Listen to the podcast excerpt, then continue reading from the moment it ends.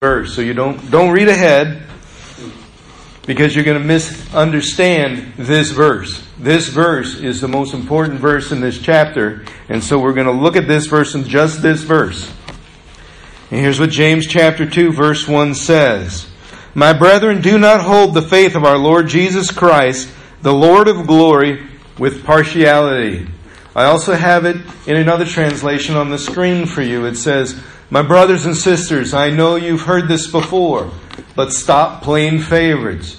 Do not try to blend the genuine faith of our glorious Lord Jesus Christ, the Anointed One, with your silly pretentiousness. Silly pretentiousness. That's a good one, isn't it? May God add His blessing to the reading of the Word. Amen. This uh, verse uh, has the word partiality. The word comes there from meaning looking at something with outward appearances only. Uh, the word is prosopolempsia.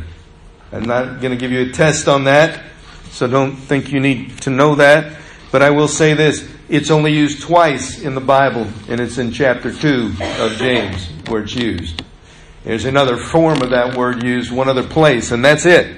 But it means to look at something as an outward appearance and not look at the full picture. To be um, very limited in your understanding and yet still making a decision. I wouldn't know if any of us have ever done that now, have we? Jumped to conclusions, not given the benefit of the doubt, acted out of emotional frustration rather than uh, out of the truth of the situation because we didn't know the truth. Anybody ever done that? If you haven't raised your hand, you're probably just shy.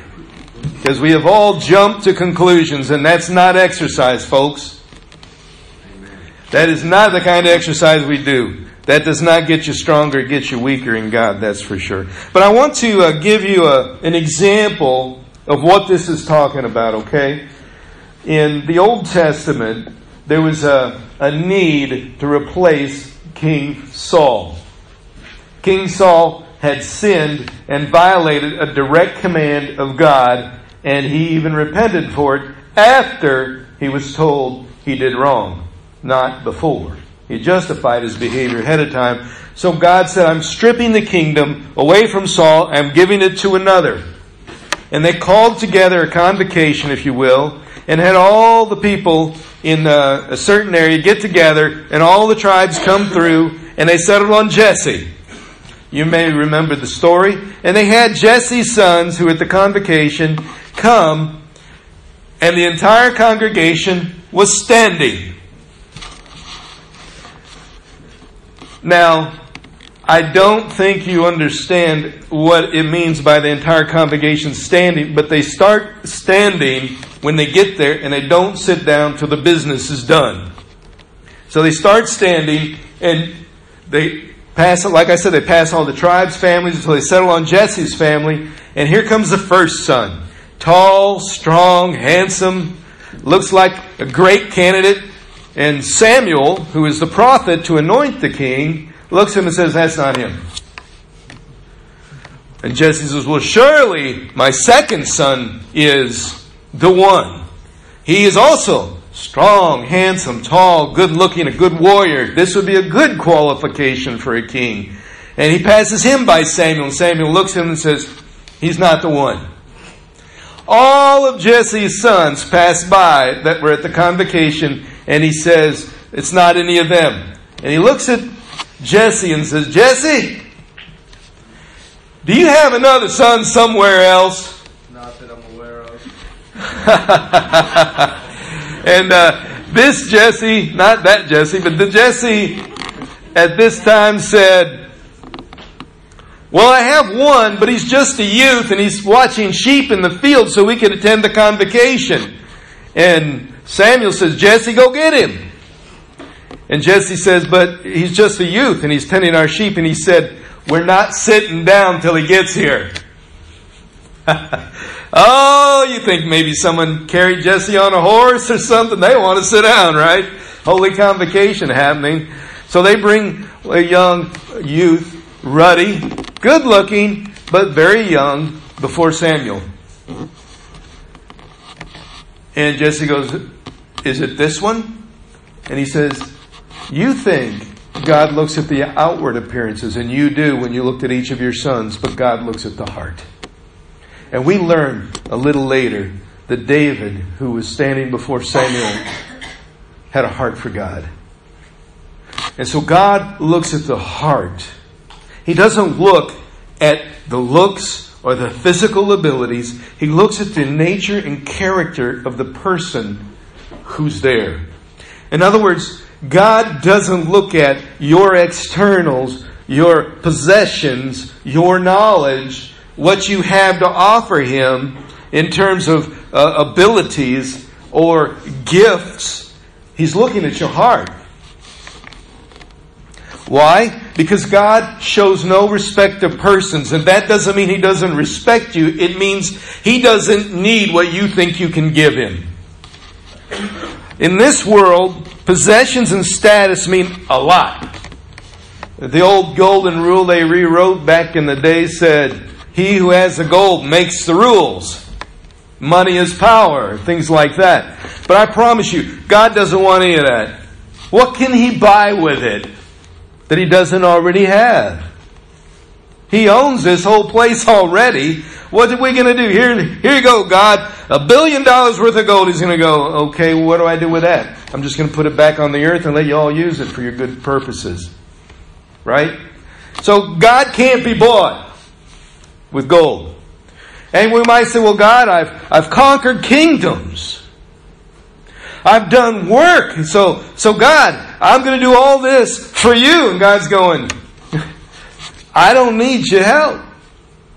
You're not helping me by doing that. You're doing the work I asked you to do to make the world a better place. You're helping the people. You can't help me be stronger. Why are you offering me that?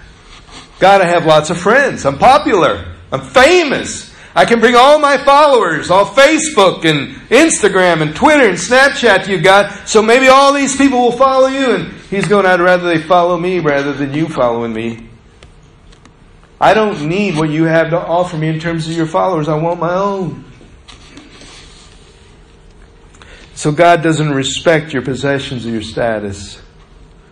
He looks at your heart. He looks at what you do what you do with your time and your thoughts. He knows your thoughts. The Holy Spirit, it says, searches the deep parts of us and then shares those with God and prays for us in ways we don't know how. Even Romans says we don't know how to pray for as we ought to or what we ought to pray for. So the Spirit has to pray with words we don't understand, with groans and, and other um, ways of communicating that we don't know how to do. Now, let me ask you this. If God doesn't respect all that and isn't in that one up or I'm stronger than you type playing I'm better than you or, or you're better than me or you're worse than me type of mentality, what kind of mentality does he have? If he's not trying to show you who's stronger, he doesn't have to prove his strength to you, I promise. God has no need to show you that you're weaker than him. And you have no need for God to show you that He's stronger than you. God is like that. So, if God isn't looking at it like that, then how is He looking at you? I'll tell you how. He's looking at you just like He looks at the next person, the next person, the next person. He doesn't see distinction in anything but your heart, whether you love Him or whether you don't whether you serve Him and love others or whether you don't. And God isn't trying to tell you you're better or worse for doing that. He's just trying to see who will follow Him. Scripture even says, the eye of God searches the whole world trying to find someone who will follow Him and love others.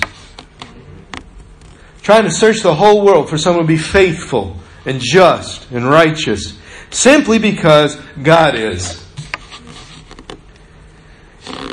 Even says God provides rain on the just and the unjust. He's not showing partiality. If God was showing partiality, He wouldn't let the unjust eat. He'd let them die off. But He lets the same sun shine on us as He does everyone else. He provides rain the same way to one as He does another. He doesn't go, oh, no, not them. Circle there. Don't go there, rain. Circle there, gray cloud over their life. God doesn't do that. He doesn't need to do that because God has provided His goodness to everybody equally. And we don't understand that because we think this world is haves and haves not. That there's a piece of pie, and whatever someone gets a bigger chunk, then I must get a smaller chunk because someone else got a bigger chunk. Let me tell you where that came from. It came from this world and maybe where you were growing up and when you had a pie there and you wanted more and someone else had already eaten the rest. God never gave you a piece of pie that you couldn't eat or that you couldn't have more. God has more than enough to offer and it doesn't take from someone else if you get blessed by it. Do you remember that old story? I, I don't know if you if I've ever shared this story before about this man who was given a tour of heaven. And in that tour, he was shown all the wonderful places, and then the angel that was giving him the tour said, I want to take you to one of the saddest places in heaven.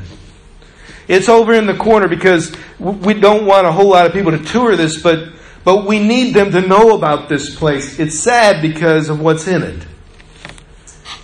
And he walked in, and there's this room full of all these boxes, neatly ordered, like shoe boxes on the shelf.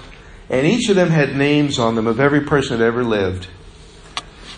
And, and he asked the angel, What is this place? He said, That's where God put all the unclaimed blessings in those boxes.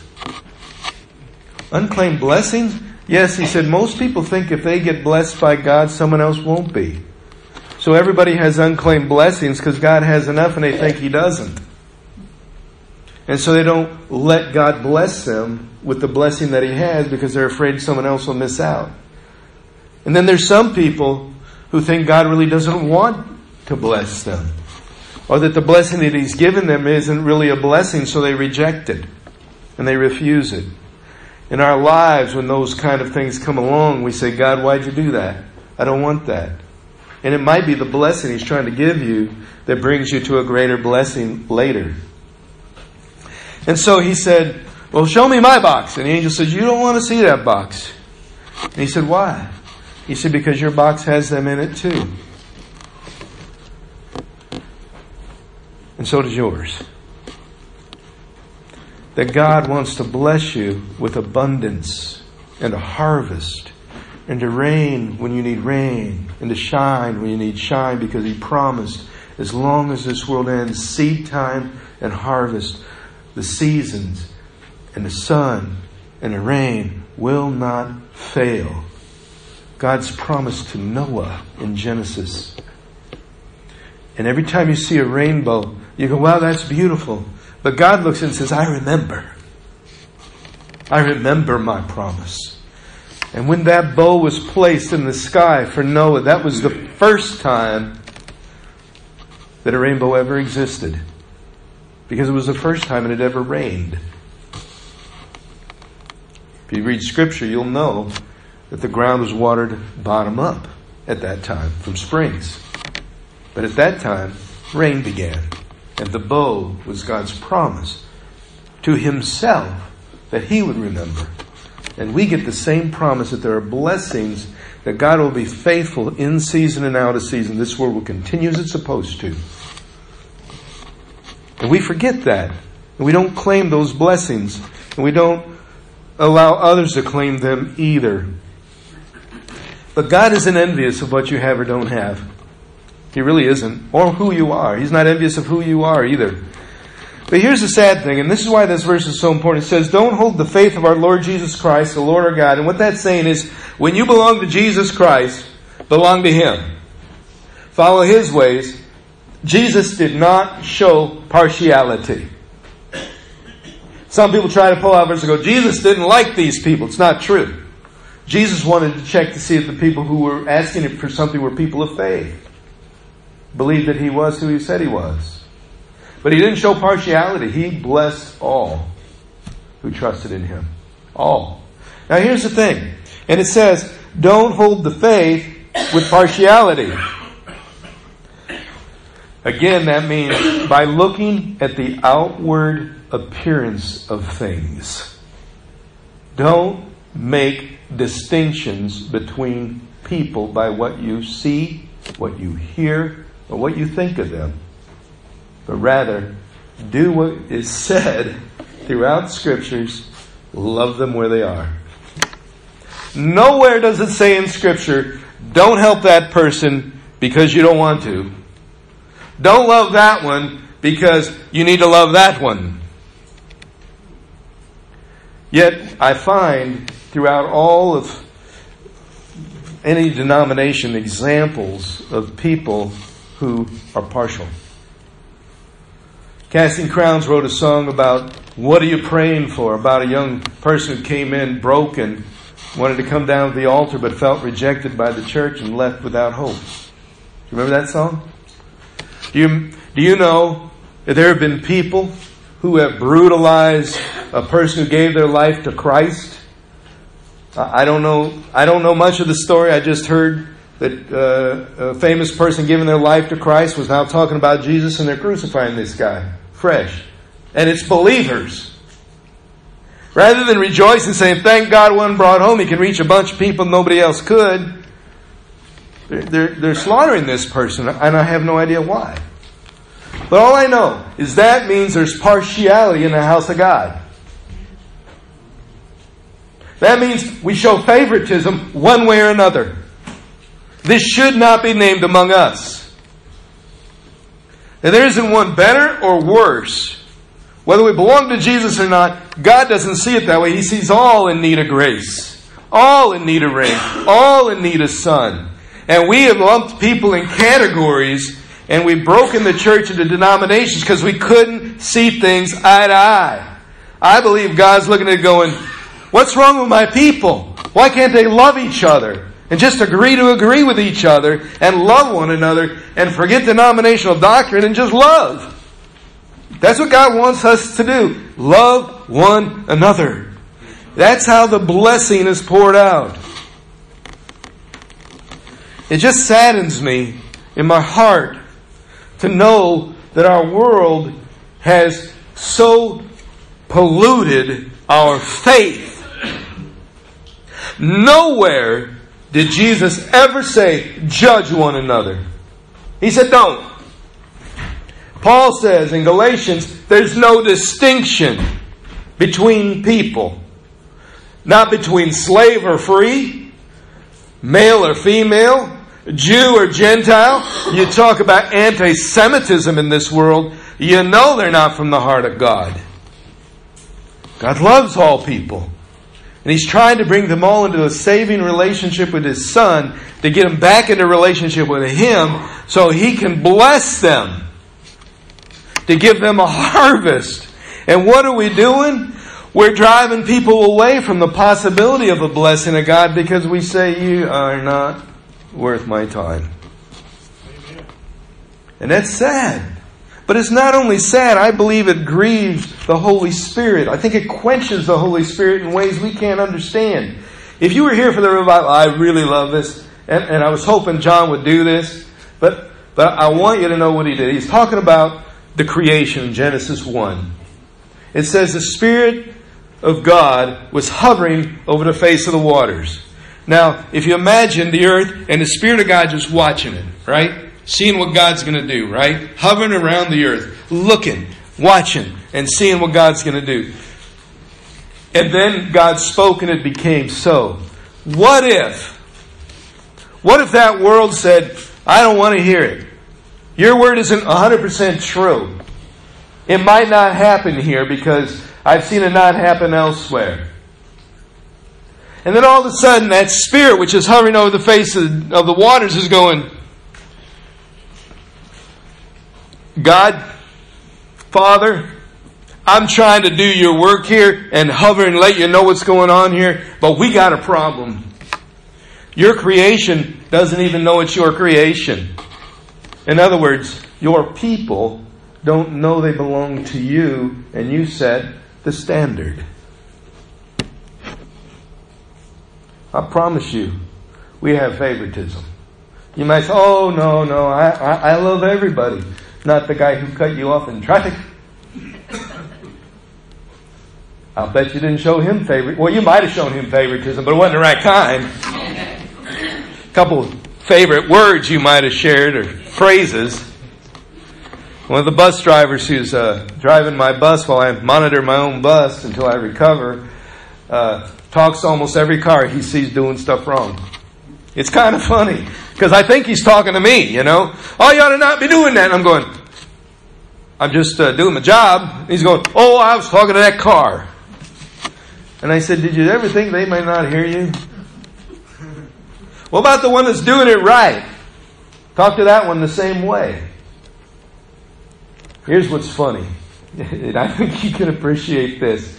Have you ever been pulled over by a police officer and said, Hey, here's a ticket for a, a free Big Mac or sandwich at McDonald's for doing good? Or do you think they're only looking for people doing stuff wrong? How often do you get pulled over for doing something right? Not very often. Not very often. I've heard of one story where a guy pulled someone over and he, and he goes, What am I doing wrong? He said, Nothing. I got tickets to a concert and it's starting soon. I thought maybe you'd want them. I can't go. I'm working. Pulled the guy over to give it to him. Saw two people in the car had two tickets. He thought maybe they were going home. Gave him two tickets to a concert. That is a very strange thing, and, and, they look like, wow, we didn't know police would actually pull us over for something nice. But you understand, our, our whole world is based on crime and punishment, right and wrong. This is good, this is bad. And who set that up? Nothing but our society. God didn't put it in that way. God said, love one another. That's it. Okay, God, but if I love them, you know, it makes it kind of hard because this is going on. He didn't say, try to figure it out. He just said, do it. Who should I love? Remember that question? The Lord asking Jesus, who's my neighbor if I'm supposed to love my neighbor? He didn't, he tried to justify not loving certain people. Showing partiality. Jesus ruled that, ruled that out with the story of the Good Samaritan, didn't he? Love everybody. Why is this message still not resting well with us? Why do we still struggle with loving people that we don't understand? Why do we? I think it's because we're trying to change them, trying to fix them, or get away from them, one of the three. God didn't ask us to do that. He didn't ask him to change them, didn't ask us to fix them, didn't ask us to get away from them. He simply said, love one another. Why do we complicate this? Why do we put partiality into it? I don't understand that. But I promise you, we all do. You do it. I've done it. And God looks at us and says, Why are you complicating the faith of Jesus Christ and adding something to it I didn't put there? Believe in Jesus, believe in me, and love one another. That's, that's it. Everything else detailed, but that stuff you get wrong, nothing else is going to work. If you can find a reason to not love somebody, you can find a reason not to believe in Jesus. Because your love for God is what creates your love for others. And if you don't love others without partiality, you're probably going to tell God the same thing. God, you didn't bless me. What's wrong with you? I don't know if I like you anymore. Don't know if I trust you. And God has done nothing but love you. That's it.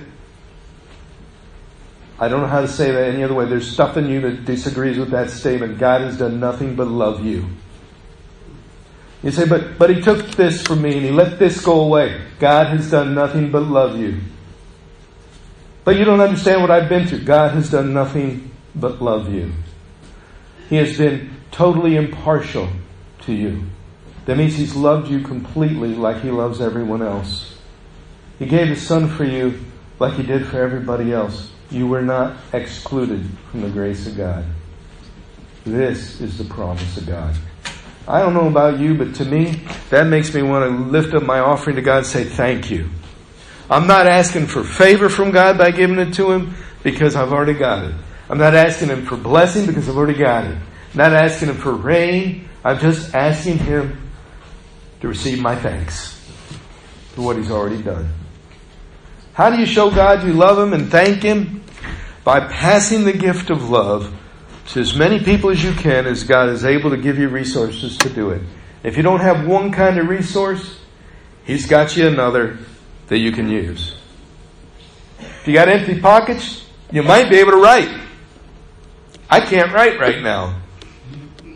I look like I'm a toddler trying to write. That's not my gift right now.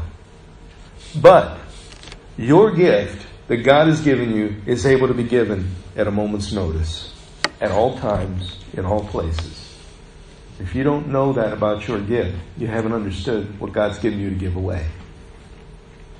Some are really good at time, some are good at praying, some are just good at being there.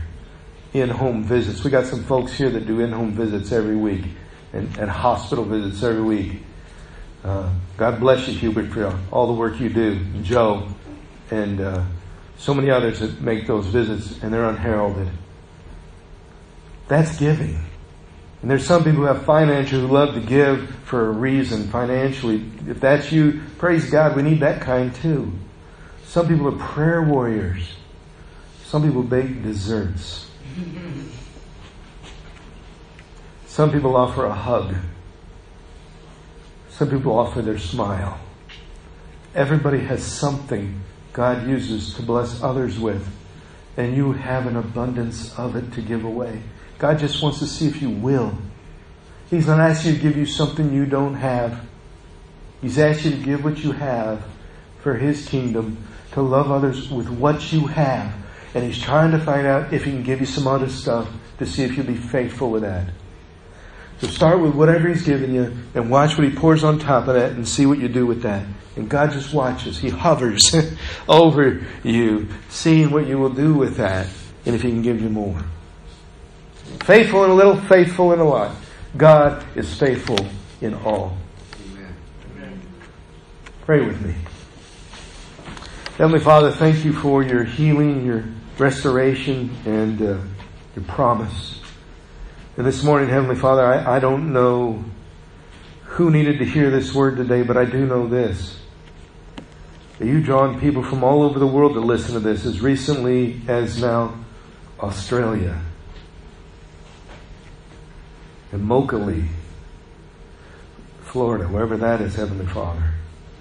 People in California, Mississippi, Alabama, all across the country, Heavenly Father. I don't even know who they are, but you do. And so I'm asking today in this room, if there's someone that needed to know that they are loved and that God doesn't hate them and you are truly loving and trying to bless their lives, Heavenly Father, will you speak that to them now and let them know this was for them? Because I know it was for me. So let me not show partiality when I love. Let me not show partiality when I pray or when I speak or when I share your word and your love with others. Heavenly Father, may we as a church and as individuals be known as the church and individuals who found out that Jesus Christ makes a difference and faith in Him transforms what we say and do every moment of our lives. Heavenly Father, I ask you for that in the name of Jesus. Amen. Thank you.